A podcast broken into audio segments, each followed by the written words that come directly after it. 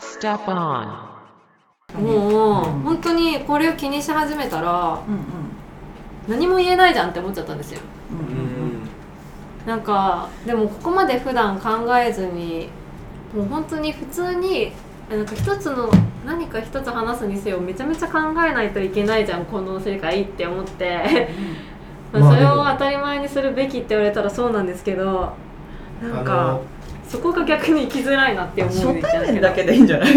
仲良ければ。ああはい。あごめん。はいっていうそれはあります。関係性が深まってきたらうんどんどんハイコンテクストになってくるんでうん。そこはしかもその後の対話で解消されるものもあるし。うんだから現代社会ならではだと思うよ村に住んでたら、うん。もう分かるじゃん。みんな近所うん。ご近所さんだから、この人はどういう家庭環境かとかるわけでしょ、でも今ってさみんなやっぱり離れたところから来てお隣さんとの関係が希薄だから、うん。その人がどういう人生を歩んできてるかとかって分かんないわけじゃん。うんだからそこは気を使ってあげた方がいいのねっていう多分現代社会ならではだと思うけど、うん。そうですね。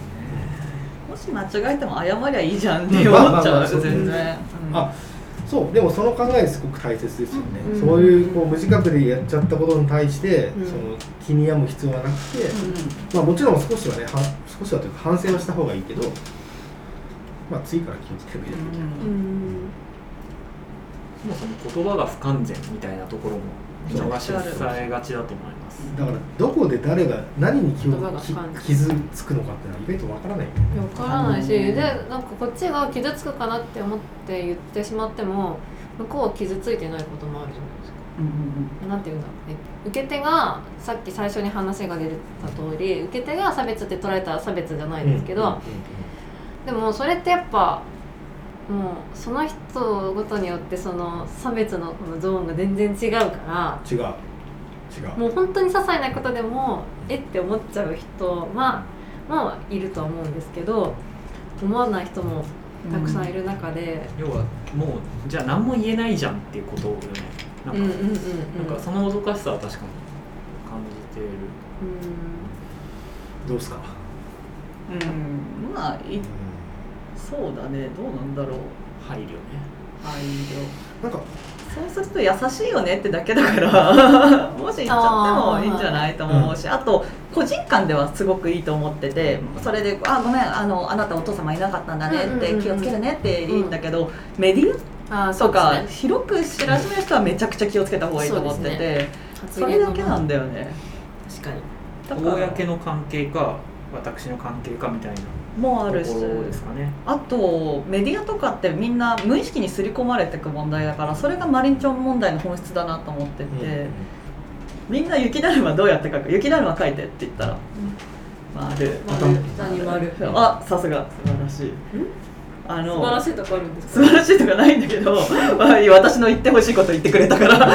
あのディズニーで「うん。アナ雪」放送されてからうん。子供の書く雪だるま3つになったんだって。あオラフ。がみんな知ってるから。うんうんうんうん。まあ普通って言い方よくないけど私は結構に丸を2個で書いてたから、うんうんそれってすごい影響あるよねあって。う。ん。だからなんか作品の表現規制とかについてもあるけどやっぱりちょっと無意識の刷り込みとかってあるんだよ確かにねっていうところで多分あの何かメッセージ性っていうものを入れるか入れないかとか、うん。そういうのは大事になってくるのかなっていうのはうん。ある。だからメディアで不用意な発言があると叩かれるのはそれかなって個人間よりはメディアの責任かなって思ってる、今の話はめちゃめちゃ納得できたんですけど、うん、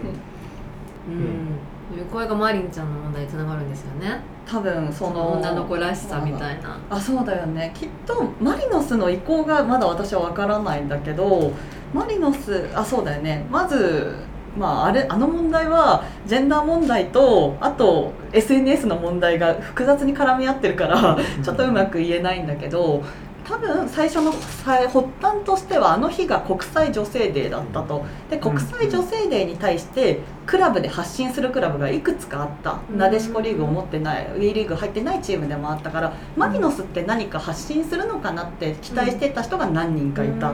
そこでマリンちゃんインスタグラムでタグハッシュタグ国際女性デーって初めて入れたの。で今までマリノスから他のフトゥーロとかの障害者とかの発信あったけど女性の発信が初めてあったと、そこであマリノスもこういうことを気遣うようになったんだっていうところから始まったはずなんだけどあとトリコロールマーメイズもそのハッシュタグ入れてたかな、うん。うんだからマリンちゃんが生まれた理由って何か意味があるのかなって思ってたところでそこのメッセージ性みたいなものを感じ取ったよねで終わってたら急になんかなぜか燃えてたってところで。え SNS の問題そうについてもあるんですか？SNS の問題はその後の反応だったからだからそれは一意見としていいよねっていうところだったと思うんだけどその後にあそのキャラクタそーの方に対してうんすごい、あそうそういそう。やすごかったよそれは。あのーやばかったよね。マジで。叩かれたじゃないけど。そうそうでちょっとマリンちゃんってキュートでフェミニンな感じ、うん。でそれがすごく可愛らしいんだけどマリノスが想像してる女子サポーター像のゴンゲであったりするわけじゃん例えば、うん。あのマスコットって。だからマリノスくんとかって相手サポーターと握手したりするけど別に相手をやけに褒めたたいたりしすぎることもなく堂々としてる。それはサポーターの鏡だよねっていうようななんだろうそういうような多分キャラクター性があったと思うけどマリンちゃんはまだちょっと伝わらないねこれから出てくるのかなっていうところの幅があったはずでそれに対してあのどうこれからどう出てくるかなって話をしてたところで女の子らしい子は許されないのかみたいな感じだったり。あとなんだそういう難しい議論をマスコットに絡めてくるのを許せないみたいな感じになっちゃったよね多分。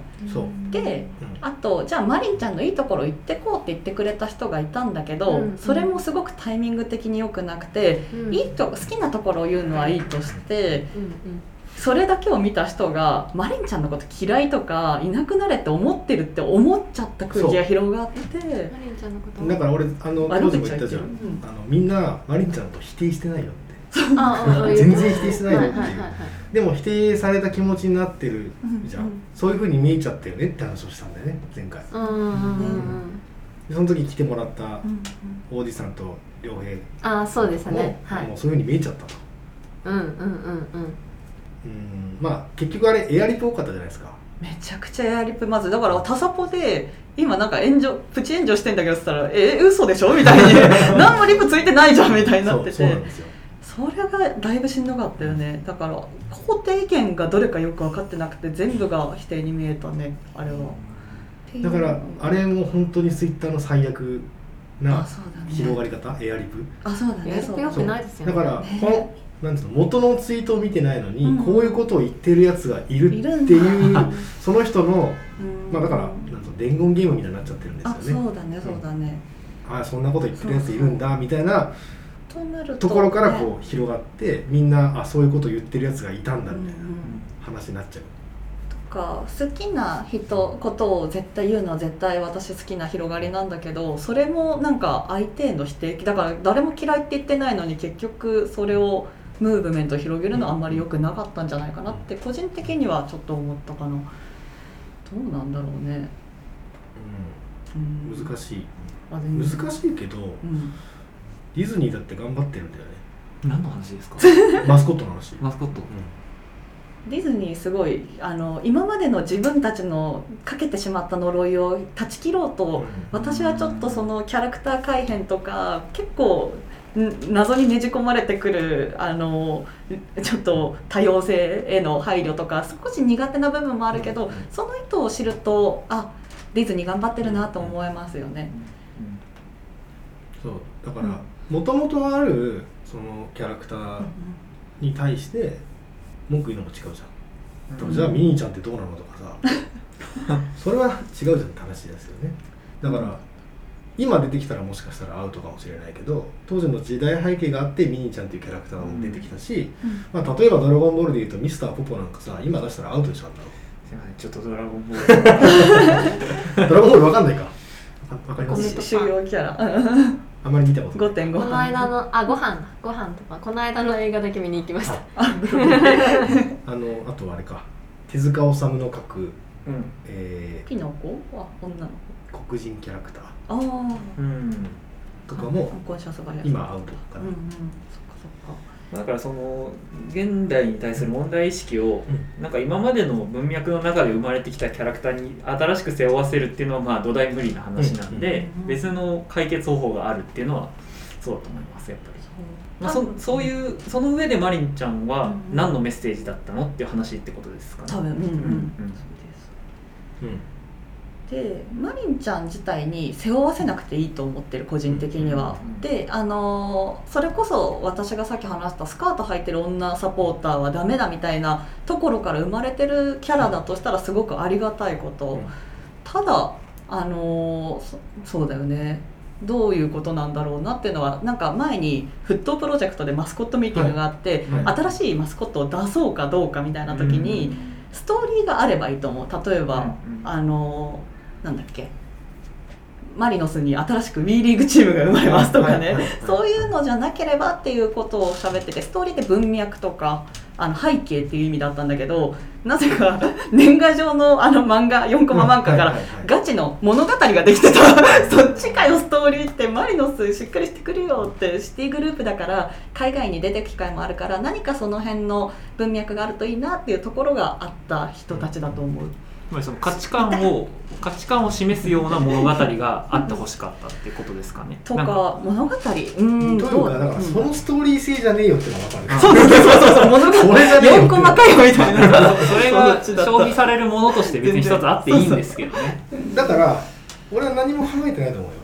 そうなんだ。なんかマスコット作りてえなって考えた時にうんうん確かに。うんじゃあマリノス君マリノス系で来たからまあ次は女性キャラかなみたいな、うんじゃあ妹で行こう、うん。じゃあこれだってなんか深い意味ないと思う全然、そうなんだよ。そうだからそこに対してどうなの？って話確かに物足りなさは感じるかもしれないです。最近いっぱいいろんな議論があって戦術な議論もあればマーケティングが増えてきたの私嬉しくて多分マーケティングの話だったのかなって私はキャラ付けってマスコットだからすごく感情移入しちゃうけど別にそこじゃないのかなっていうのは思ってる。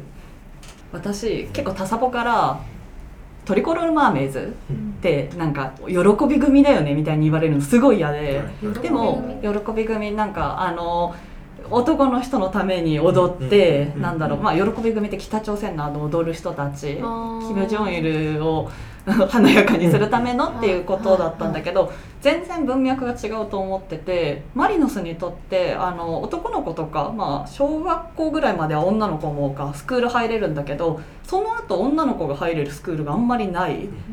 主婦サッカーとか一応ポコポコっとあるけどずっと習い続けるものがない中でダンスチアダンスでスクールで教えてくれる素敵な機会を設けてくれる素敵な場所だと思っててだからそういうのを話すとあ知らなかったそんな素敵な平日素敵なことやってるんだって喜んでもらえるんだけど例えばサッカーやりたい女の子にチアやりなよっていうのはすごく間違ってると思ってて。でもいろんな活躍の場を与えてくれるっていう意味ではすごくマリンちゃんがそういう風になってくれるのかなって、うんうんマリンちゃんなんか確実にマリノスケとは手羽が違う形してるから。そう。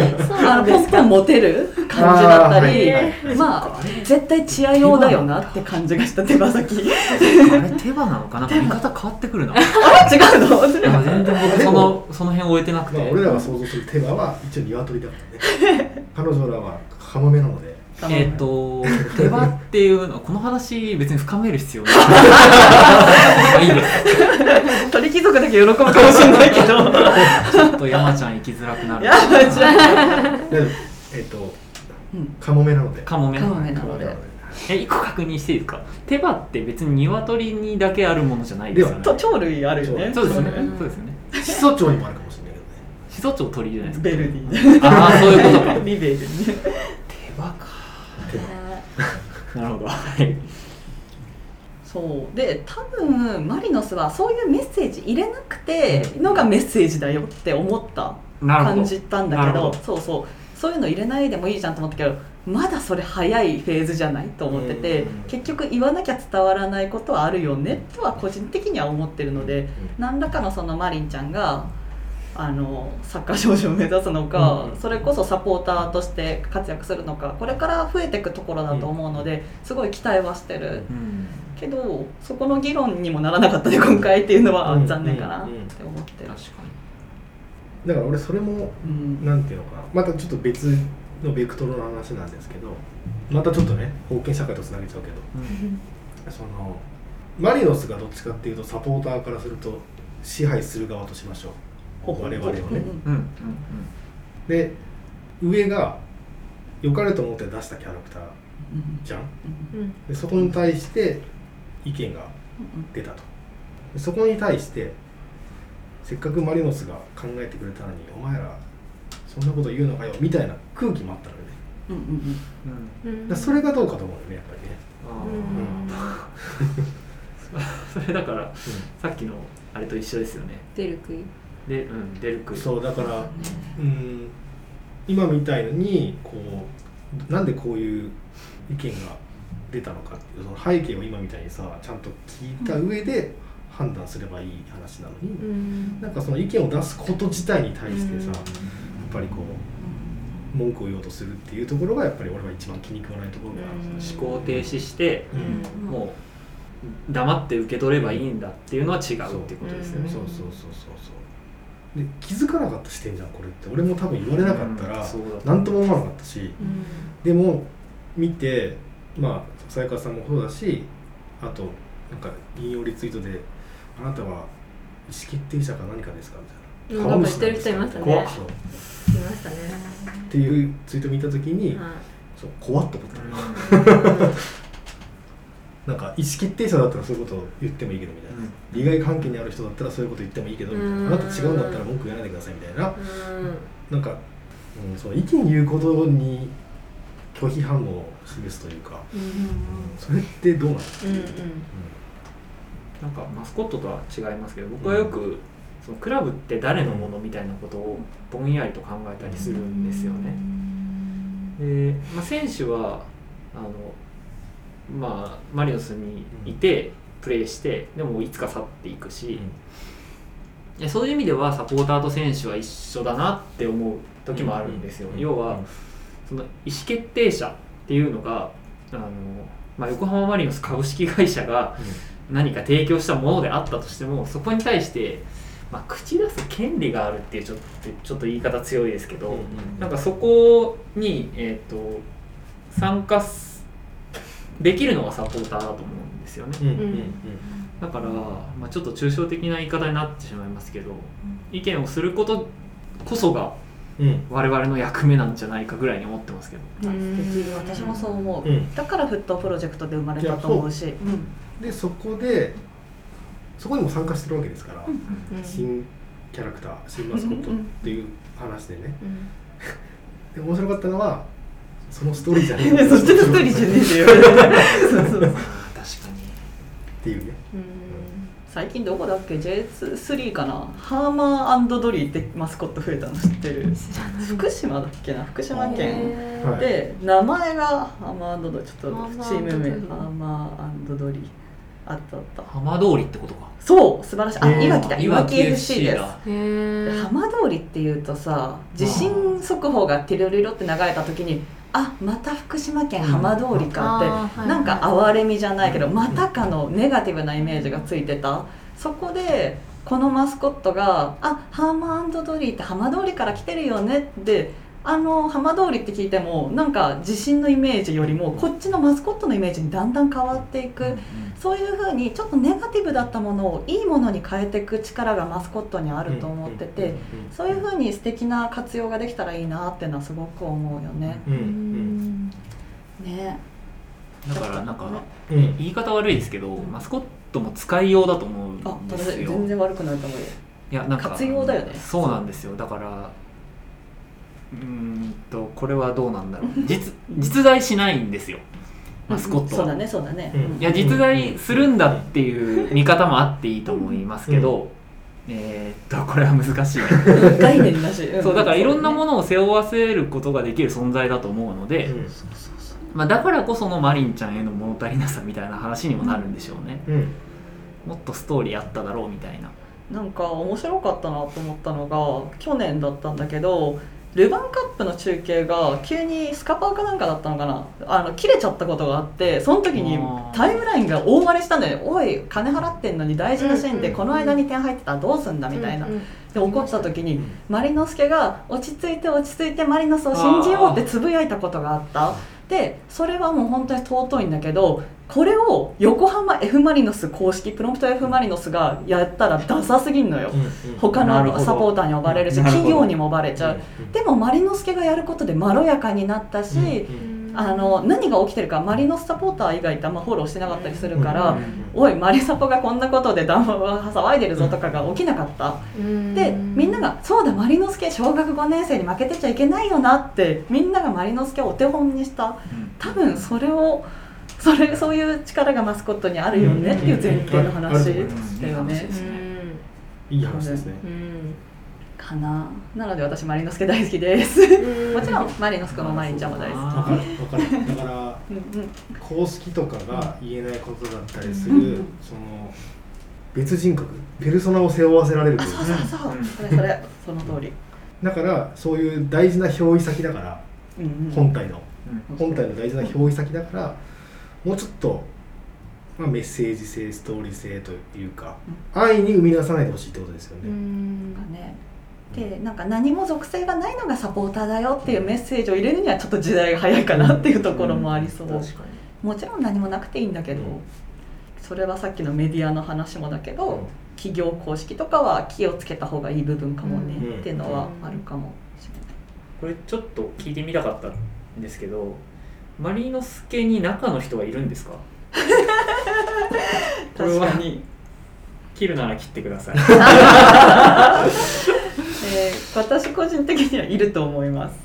そうですよね、なだからいていいと思うんだけどその人が一生懸命出してる世界観がいないっていう世界観だったらそれを尊重するためにいないっていうことにしたいしでも面白い話があってこれカットなんだけど。ちょっと使えないんで次行きましょうか。どこから使えない話だったんですあでもゆうくんが割とうんうん。切り込んでくれたんでうんごっそりいけるうんうん。寂しいな。心の中に留めておきます。じゃあ次何の話しまマスコットの話しいな。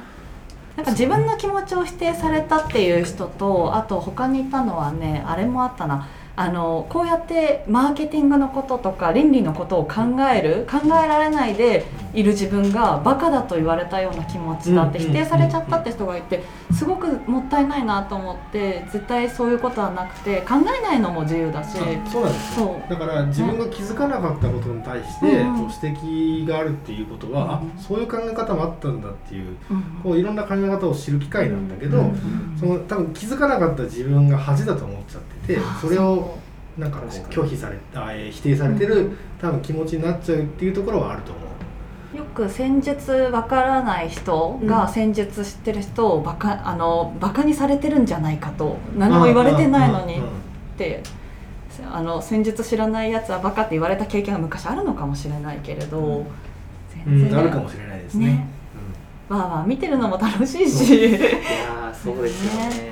なんか悔しいんですよね僕はすごい戦術好きなんで、うんうん。でそれでななんかこの人の戦術的な見方を知りたいって言って仲良くなった人も多いですけど、この人がここが見えてて僕には見えてなかったって思う瞬間って、うんネガティブではないんですけど、うんくす悔しいって思うんですよ、はいはいはい。うんうん。でそのエネルギーと多分近いものがあるうんと思うんですよね。で僕の場合はそれを次見るときはそこを知れるようになりたいっていうポジティブなエネルギーに変換できると思うんですけど、うんなんかそれがちょっと別の形で出てしまうと、まあ、そそういう感じになるのかなって思います。そうだから一緒なんだよね。戦術やってる人もさうん。こういう見方が全てじゃないし、まあ、でもこういう見方したら面白いよっていうことを言ってるだけだから、うん。その他の見方をしてる人に対して否定をしてるわけじゃないそうなんですよね。うん、だからいいんじゃないかなと思うけどね。その知らないことを知る機会になるわけだし、あそういう楽しみ方もあるんだとかそういう見方もあるんだっていう。でこの人はなんでこういうことを言ってるのかなっていうことを考えるのもすごく大切だし、うん。うん自分のその、うん、思考の枠組みって絶対あるじゃん。うん。うんでそれって割と年を重ねることにだんだんが硬くなっていくガチガチになっていくというか、うんうんうんね、多分ゆうくんとかそういうのならないようにならないようにって、まあ、俺もそうなんだけど意識的にや意識的ってます。に頑張ってね、はい。こう固定関連化しないように気をつけてるんだけど、だからなおさらなんだよこういう笹岡さんとかみたいにこう気づかない視点でものを言ってくれてるところに対してあこの人はなんでこういうこと言ってるんだろうって考えるのってすごく大切、うん。だからみんなもっと自分にないなんていうの思考の枠組み、うん考え方。そう。自分の思考回路で考えられてない意見が出てきた時に、うん。じゃあそのどういう思考回路でそういう意見が出てきたのかっていうのを考えるのってすごく大切でそれを考えることによって多分お互いを否定するっていうところに行き着かないのよ、うん。お互いを理解するっていうところに行き着くと思うので、みんなにそうしてほしいんだけど、まあ、なかなか難しいよね、難しいですね。うん、そうっすか？そう考えるのってまた労力使いますしね。その労力使う。相手をの。だしなんか今まで自分が思ってきたことの狭さみたいなのを認めたくないっていう方向のエネルギーもあると思うから、うん。それってやっぱりでもやっぱチャンスですよね。うん。考えを大きくする。チャンスだと思います、ですね。はい。じゃあそろそろ寿司ボンバーの話しますか。寿司ボンバーの話？それもまたとりあえず聞いてみます。寿司ボンバーってさどう？ざっくり。わかんないわかんない。ちょっと僕そのワードだけで終えてないんで。多分初代は高原なんだけどうんうん。割とヨーロッパで活躍すると言われるっぽいんだよね日本人選手は。でいろんな人が言われてきたんだけど、うん。その中で久保優也うん。はちょっと嫌がったのよね。うん。うーん。割とやんわり嫌がったんだけど多分本心でがっつり嫌がってたと思うんだけどうんメディアで言ってるから割とこう周りに気を使って食べ物はお寿司だけじゃないですよみたいな話をしてるんだけど。うん。日本人がに伝わるそうだよね。そうそれはあれですよね。寿司ボンバーっていう言葉を使った文脈っていうのはその久保優也がすごいいいプレーして、うん。なんかそのポジティブな意味。一応文脈で使おうとしたわけですよね。だからそう。海外で活躍した日本人選手が寿司ボンバーと言われやすいのはそこなのよ。だから別にけなす意味じゃない。セレオタイプ化されることを嫌うっていうことなんですかね。うん。だと思うよ。だってさうんでもこれ逆で考えてさどうなんだろうね割と寿司ボンバーって言われてさ日本人怒らないじゃん。かっこいいみたいなむしろ。寿司ボンバー。日本人にとっての寿司ってさ銀座の寿司だけどさあっちの人たちにとっての寿司ってカリフォルニアロールとかのジャンクなものだってのもありそうだね。まあ確かになんかか軽んじられてる感じはするかも。うん私は分かんない。そうでもほらねそこに対してやっぱいろいろ意見はあるんだよね。で俺は割と日本人で怒らない方だなと思ってる。うん。なぜかというと例えばパギがスーパーセーブをした時に、うん。はキムチファイヤーみたいな言ったらさ多分完全にアウトでしょそれは。ああそういうことですね。うんうん別にパギじゃなくてもいいけどキム・ジンヒョンでもいいけどアウトじゃんそれは。うん。そんなことない？いやアウアウトまあ多分叩かれると思うよそんてかなこと同じです。同じ話ですね多分寿司ボンバー。うん。でも割となしなこと言われてる気がするんだよね。みんな気づいてないけどなんか寿司がネガティブなイメージとかポジティブなイメージとかそういう話じゃなくて、多分なんかそのおざっくりくくられることうん。が嫌ってことなんじゃないですか？日本人といえば寿司でしょみたいな、うん。そこの雑さうん。にイラっとくるじゃないですか。うん。うん。寿司好きですよ僕。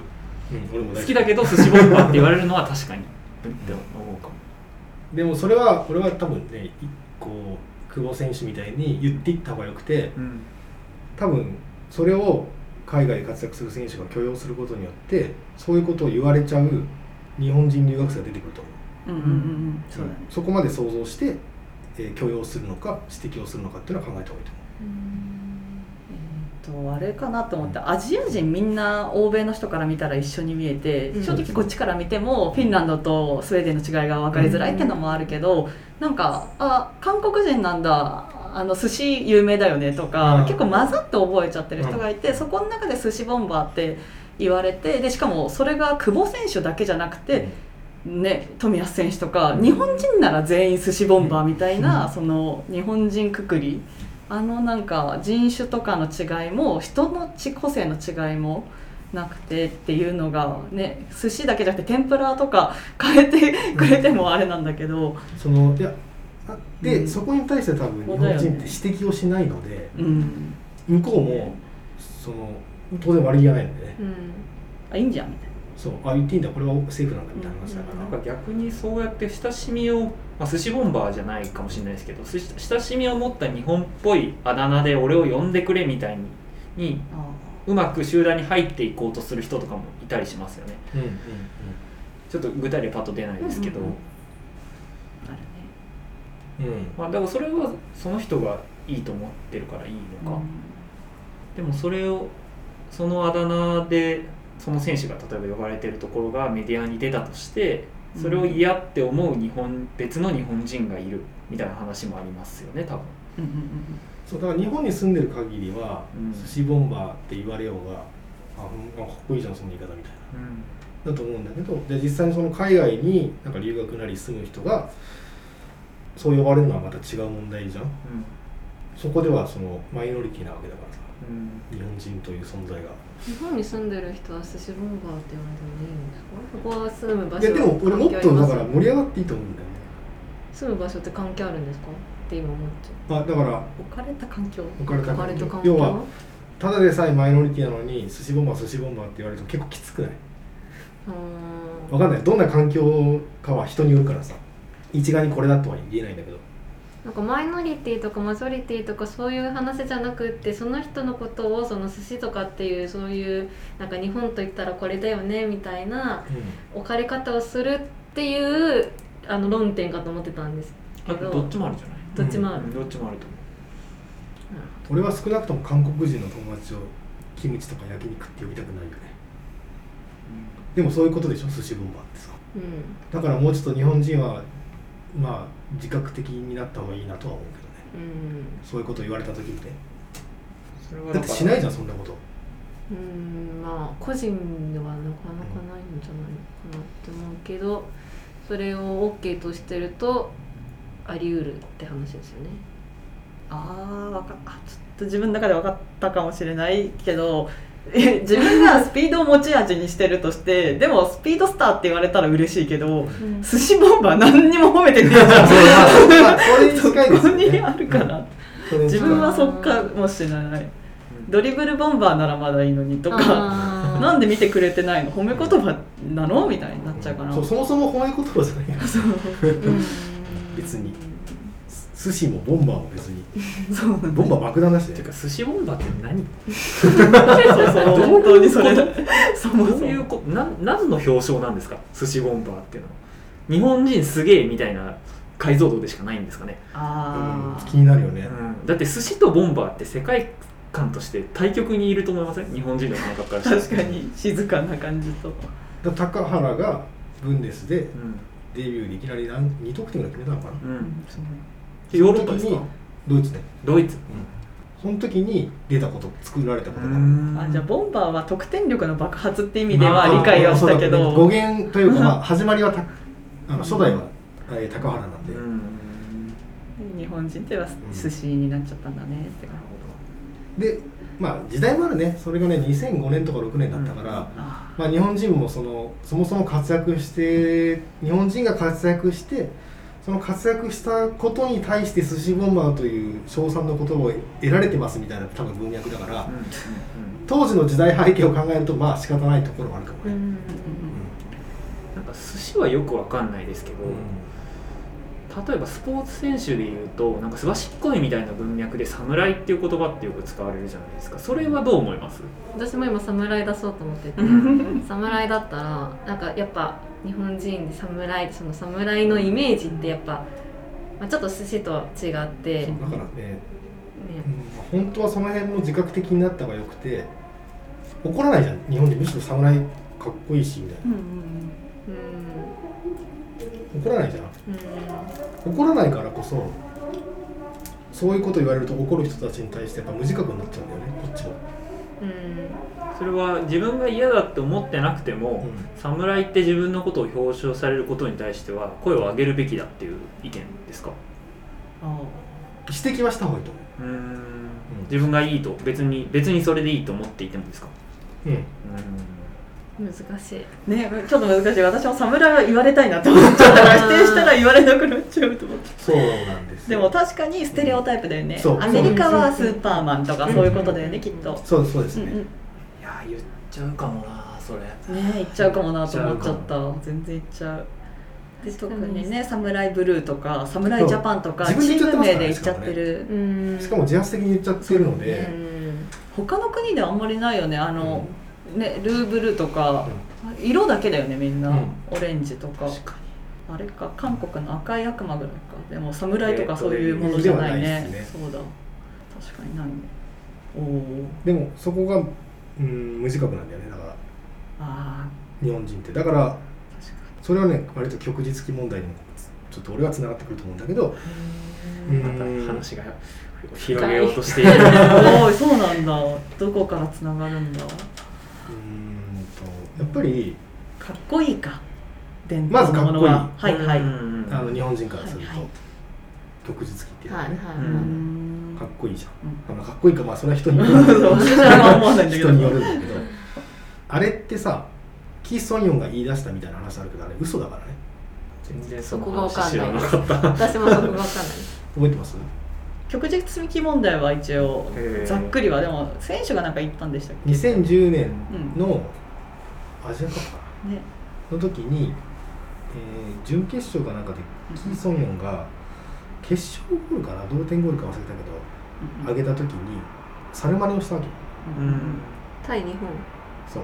はい。基礎用韓国の人ですそう。よね韓国の代表の選手で、そこをさこうやってこうポリポリって書いて鼻を伸ばして猿の真似をしたわけ、でそれが日本人を侮辱していうんるうん。っていうふうになって、じゃあなんでそんなことをしたのかっていうと、うん。スタジアムに旭日旗があったから。あー向こうの人はうよく思わないですからね。ん、うん、でそこから実はそれまで問題なかったのにそこから旭日旗掲げちゃダメになったみたいななんか話になってるんだけど、そんなことない、前から言われて前から、ACL の時は旭日旗出さないでくださいって前から言われてる。ああそうなんですね。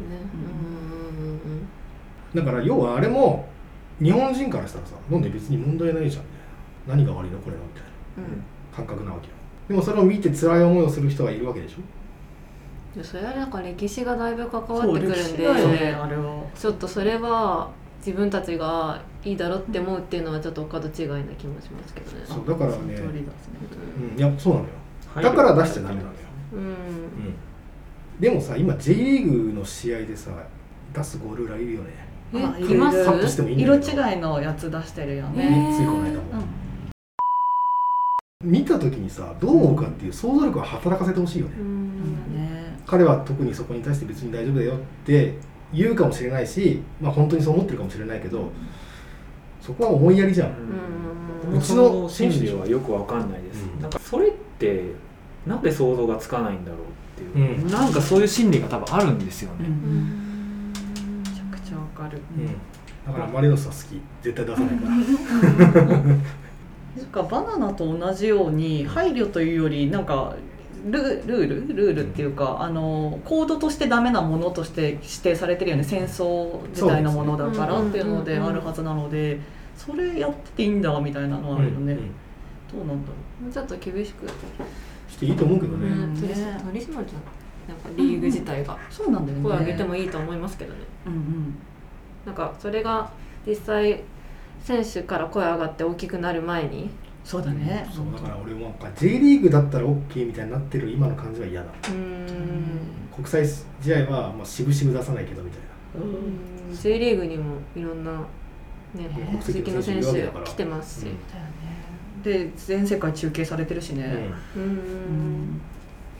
確かにその J リーグにみんなが求めてるそのユートピア的なものっていうのはもっとうんうん。監視され監視されるべきっていうかなんか見過ごされてるものは確かに多いですよね、うん。そんなに貧困法制なうん。リーグじゃないよって僕も思ってます、で俺何が旭日旗とつながってるって話だっけ？侍侍 寿司ボンバーそうだ寿司侍ボンバー。ああそっかなそっかそっかそっか。うん。そっかそうかつながってるところがあるっていうのはその無自覚なところね。うんうんうん。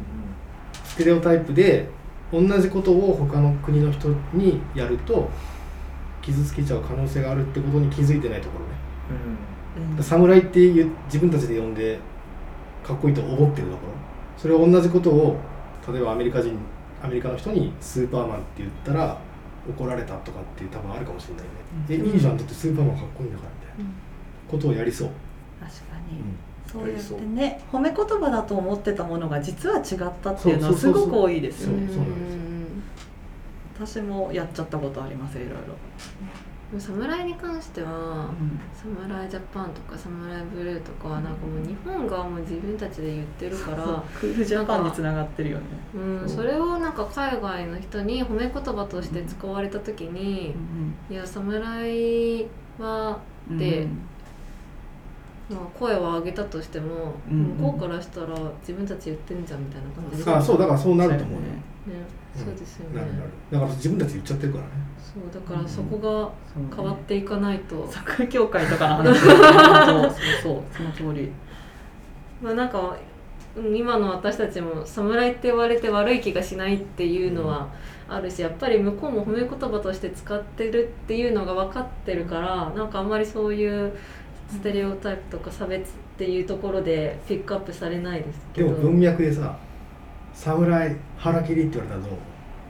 腹切りが良くない言葉じゃな。い文脈でなんか、うん、なんかあんまりポジティブもネガティブもないかもしれないです、うん。僕個人的には。なんか、あまあ、今今それで言うみたいなところありますけど。うん。2022年にその表現。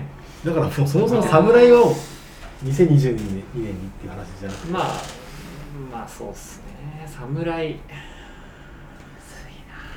なんかさ初対面の人ってさ話すことないからさ出身地聞いてさ「あ大阪なんだ551美味しいよね」みたいな。そういうふうに言っちゃったりするじゃん。ね。横浜はシューマイじゃなくてシューマイだよねとかさ。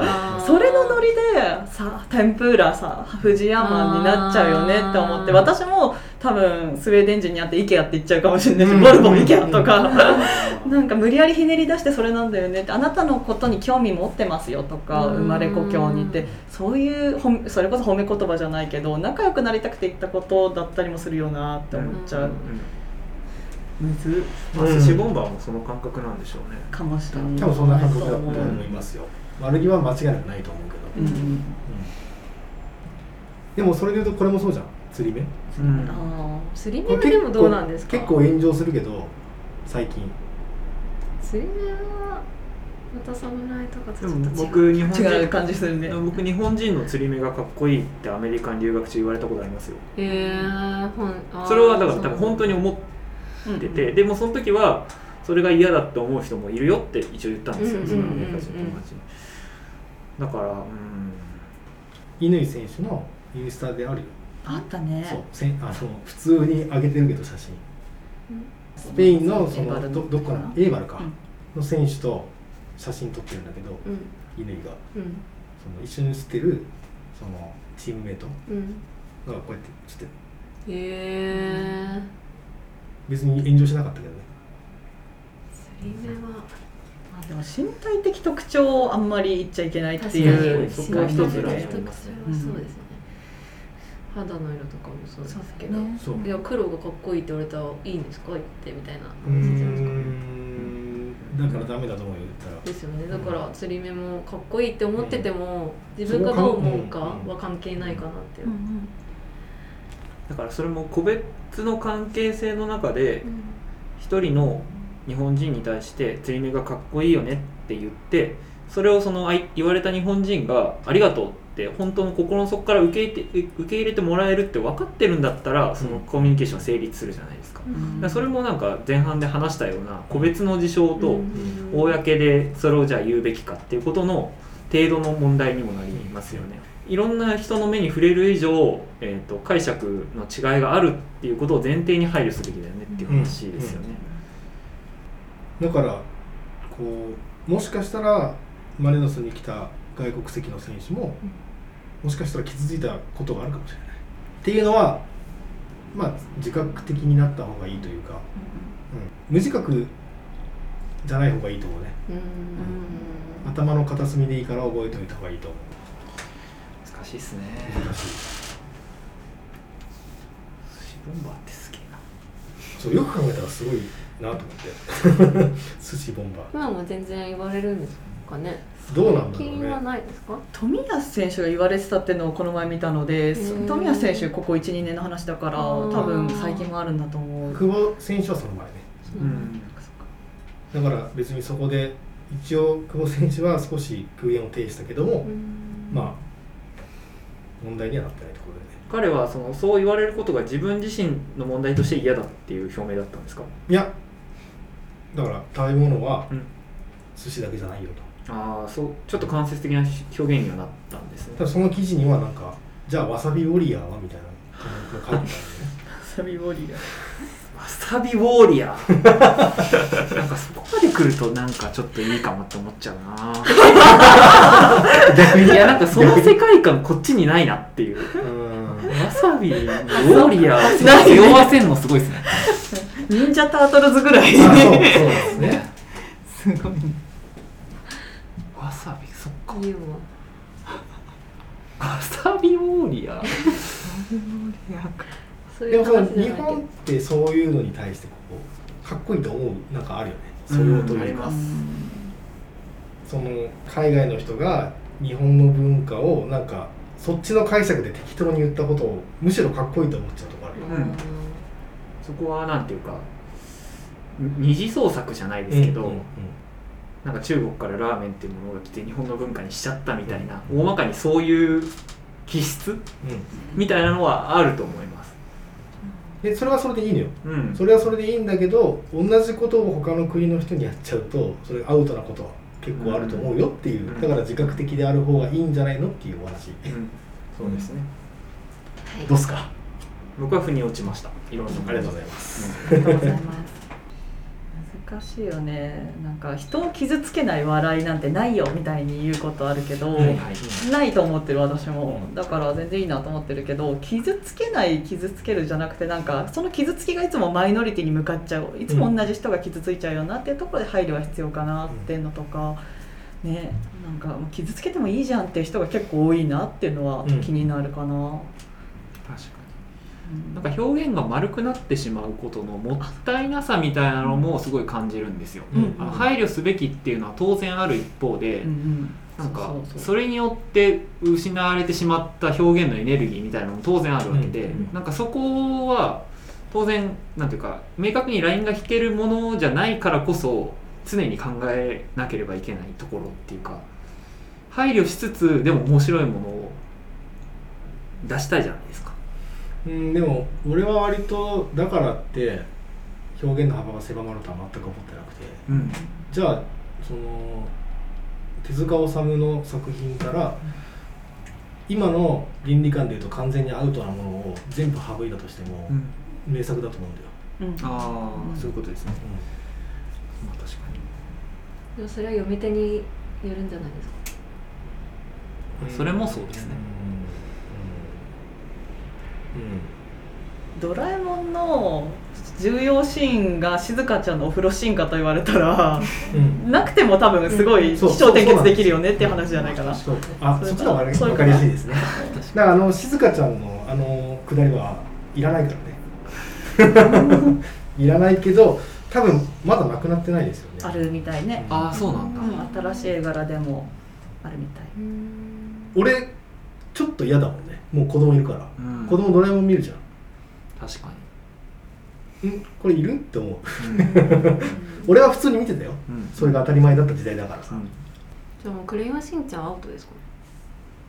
クレヨンしんちゃんはでも今結構マイルドだけど。ねのクレヨンしんちゃんだいぶ気を使ってるんだよね。うん。あそう。なんクですか。レヨンしんちゃんしんちゃんねはいむしろむしろ普通に面白いんだよね。えクレヨンしんちゃんは引き続きお尻を出してるんですか？お尻は出す。あお尻出すえもうそこを NG にしたらクレヨンしんちゃんの存在ってなくなりません？まあアイデンティティだよね。そう。映画版になっちゃうね。だからなんかそのまあドラえもんで言うとその静香ちゃんのお風呂シーンだけで済むけど。やっぱそのものによってはもう大部分が失われてしまう。そんなことないと思うよ。別に、ね。その友達の前でふざけちゃう、うんお尻を出す必然性はないよ。私の中でお尻を出すイコールしんちゃんみたいなそのはいはいあれが強いのはいそうだでよね。あれがなくなったから、ミサイのことをなんか妖怪なんとかみたいあな、ー。そういうことを言うのをやめたりっていうのあったよね、多分。ある。多分。だしあれね。エヴァンゲリオンも真になると男の子なんだから我慢しなさいっていうセリフがカットされてたりとか、あー結構ね細かいとこ気をつけてる。んだよ、はいはい。そうだね。嫌いなのね。そうか。長男だから大丈夫なの。鬼滅の。うん。あそうね。そうだよ。うん。そうそうね。そういうのも。まあでもあれは自分に対して言ってるからね。うん。面白いね。そう思うと表彰がどんどん変わってったりしてますな、だって「ワンピースだって風呂を覗くシーンがあったのよそうですアラバスタ編で。うん。ワンピース今やったら大炎上だと思う。よあでもそれっていらないじゃん。うん。別に「ワンピースの作品の素晴らしさを語る上でそのシーンなくてもいいじゃん。だから「クレヨンしんちゃん」のお尻にもつながってくるんだけど多分お尻出さ出さなくても何か他の方法でうんそういうことですそうう表現はできるよ、ーうん。だからどんどん規制されていくっていうのはまあ事実ではあるんだけど、うんそれが作品の本質に与える影響っていうのは実は少なかったりするんじゃないかな。はい。ありがとうございなんますか新しい表現とかもね出てくると思いますし、いやその新しい表現っていうのが私の中でいまいちパッと浮かばないんで。それが思い浮かんだ人は作品を作れるよ。そうね。そうなんか犬映画みたいになりそうだなと思った。性行為を出せないのでうん。踊るシーンにするっていう映画の表現。インド映画で急に踊り出すのはそういうことって言われてて。あそうなんだ。そうそう。なんだ。まあ、宗教的な理由ですよね。宗教そうそう。とか言いますよね、うんそうなんだ。うん。でもそれってうんまあなくてもいいじゃんっていうところではあそこは人によるか。人によると思います。人によるね。人によりますね。はい。じゃあ人によるということで。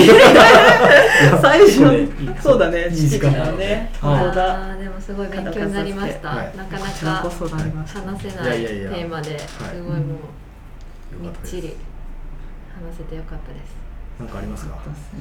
ちょっとまた家に帰って考えることが増えそうで。よかったです。勉強になりました。ていうかこれからも勉強していこうと思います。はい。またなんかそういう際どいことあったら呼んでいいですか？ぜひ。楽しかったです。ありがとうございます。もちろん、はい。じゃあ本当にありがとうございました。ありがとうございました